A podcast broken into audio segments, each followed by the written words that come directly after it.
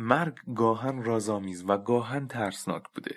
به عنوان کسی که وقتی اولین بیمار جلوم فوت کرد تا مدتی ذهنم درگیر این موضوع بود تحقیقاتی در خصوص تفکر نسبت به این ایستگاه یا به بیان بهتر گذرگاه زندگی کردم. و به قول معروف در دفتر حیات بشر کس نخوانده است جز داستان مرگ حدیث مسلمی. دعوت می‌کنم از کسانی که علاقه من به کمی تعمال در این موضوع هستند با ما در این اپیزود همراه باشند این برنامه برای کودکان زیر دوازده سال مناسب نمی باشد.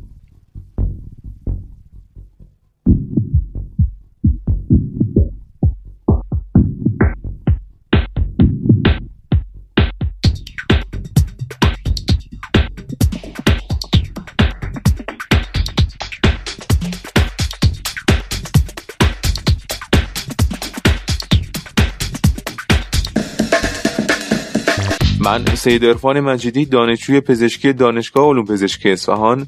با توجه به اینکه در بیمارستان با یک سری از سوالات متداول بیماران روبرو می شدم که منبع مطمئنی برای پاسخ پیدا نمی کردند تصمیم به ساخت پادکست سروم اطلاعات گرفتم. تمام مطالب ارائه شده از منابع معتبر پزشکی گفته میشه که لینک منابع در اختیار شما قرار خواهد گرفت. پدیده مرگ موضوعی که می‌تونه از نقطه نظرهای گوناگونی درباره اون بررسی و گفتگو بشه.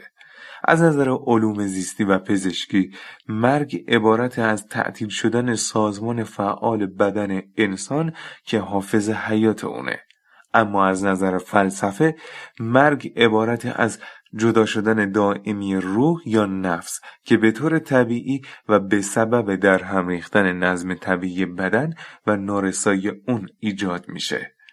فلاسفه مرگ و خروج روح یا نفس را از بدن به کسی تشبیه می‌کنن که خونش خراب شده و ناگزیر از اینکه اونو ترک کنه و به جای دیگه بره. مولا صدرا فیلسوف نامی ایران برای مرگ تعریفی تازه میاره و عقیده زیستشناسان و پزشکان را رد می‌کنه که مرگ را معلول تباهی بدن می‌دونن.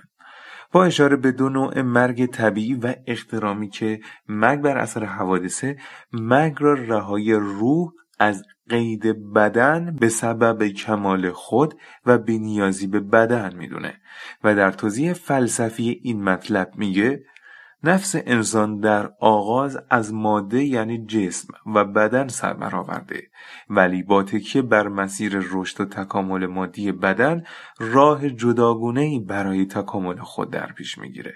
تکاملی که با آغاز پیری و رشد منفی بدن از توقف باز نمیسته و همچنان به رشد تکاملی خود ادامه میده. یعنی برخلاف بدن پیری و آنتروپی نداره و نابود شدنی نیسته. نفس گرچه همراه با تکوین بدن موجود میشه و به اصطلاح جسمانیت الحدوثه ولی به محض قوام گرفتن عهدهدار حفظ و رشد و تکامل بدن میگرده به نظر ملا را برخلاف تصور برخی بدن تابع نفسه نه نفس تابع بدن. اما نفس ناچار تا رسیدن به کمال خود با بدن همراهی کنه. رشد بدن متوقف میشه ولی رشد کمال نفس ادامه داره و بالاتر از اون هرچه به کمال نفس افزوده میشه بر پیری و ضعف و نقص بدن افزوده میشه. تا اونجا که نفس قید تن رو می‌زنه و آزاد میشه و بدن به صورت مردهی باقی میمونه. اما مرگ در نگاه عرفان اسلامی منظری بالاتر و زیباتر داره. زیرا نه فقط برخلاف نظر مادهگرایان و حسگرایان مرگ نابودی و فنا نیست بلکه گامی به مرحله کاملتر زندگی و آغاز حیاتی دوباره و به تعبیر دیگر در حکم تولد دوباره انسانه. همانند تولد کودک و خروج از حالت جنینی به حالت مستقل بشری از این منظر جهان مادی برای انسان در حکم رحم مادر برای فرزنده مولوی عارف بزرگ فارسی زبان در اشعار خود تبدیل نطفه به جنین را از شکل ماده بیجان به حالت نباتی مردن ماده و تولد در حیات نباتی معرفی می‌کنه. و تولد نوزاد را خروج از حالت نباتی و ورود به حالت حیوانی و تکامل انسان را خروج از وضع حیوانی تعبیر کرده و تولد انسانی نامیده. وی پس از این مراحل مرگ انسان رو مردن از بشر بودن و آغاز زندگی فرشتوار می‌دونه و سرانجام نتیجه می‌گیره که هرگز انسان از مردنها کم نمیشه بلکه برای او کمال مرتبه ای افزونتر از پیش نصیب میگرده.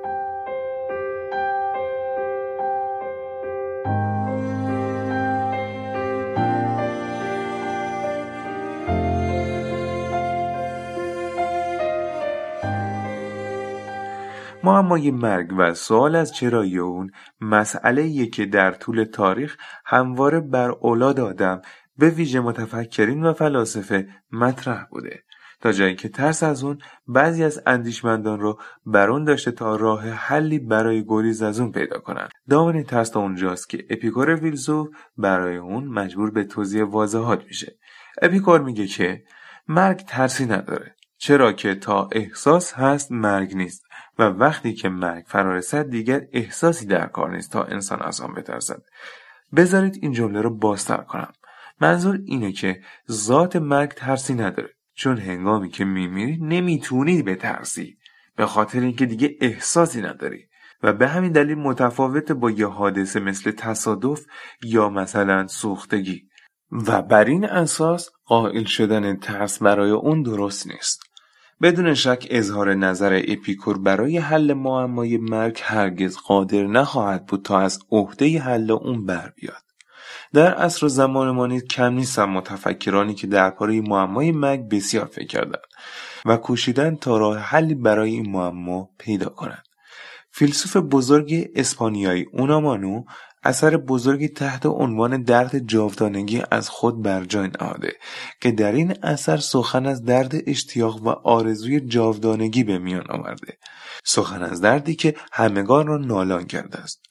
او معتقده که نه تنها عقل ما باید پیرامون این مسئله به اندیشه بپردازه بلکه دل ما نیز باید خود را با این درد مشغول بکنه و اون را عمیقا احساس بکنه. اگه همه با هم در کوی و برزن نقاب از چهره غمهایمان برگیریم خواهیم دید که غمی مشترک و یگانه داریم که آن هم آتش جاودانگی است آتشی که ریشه در ذات ما داره و مبنای دردمندانه همه دانش هاست ابدیت.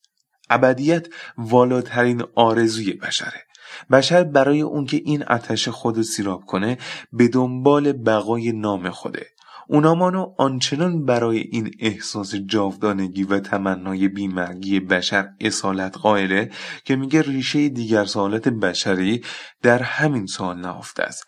یعنی اگه بشر سوال کنه که از کجا اومدم و برای چی اومدم در واقع در پس این پرسش ها می‌خواد بدونه که سرانجامش چیه.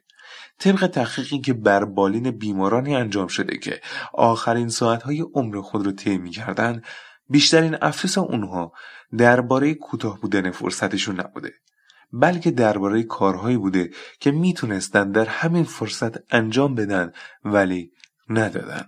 خود من پس از خوندن و دونستن این موارد دیدگاه هم به مرگ شبیه رسیدن یه اتفاق مثل سایر اتفاقاته. البته با مشخصات خودش.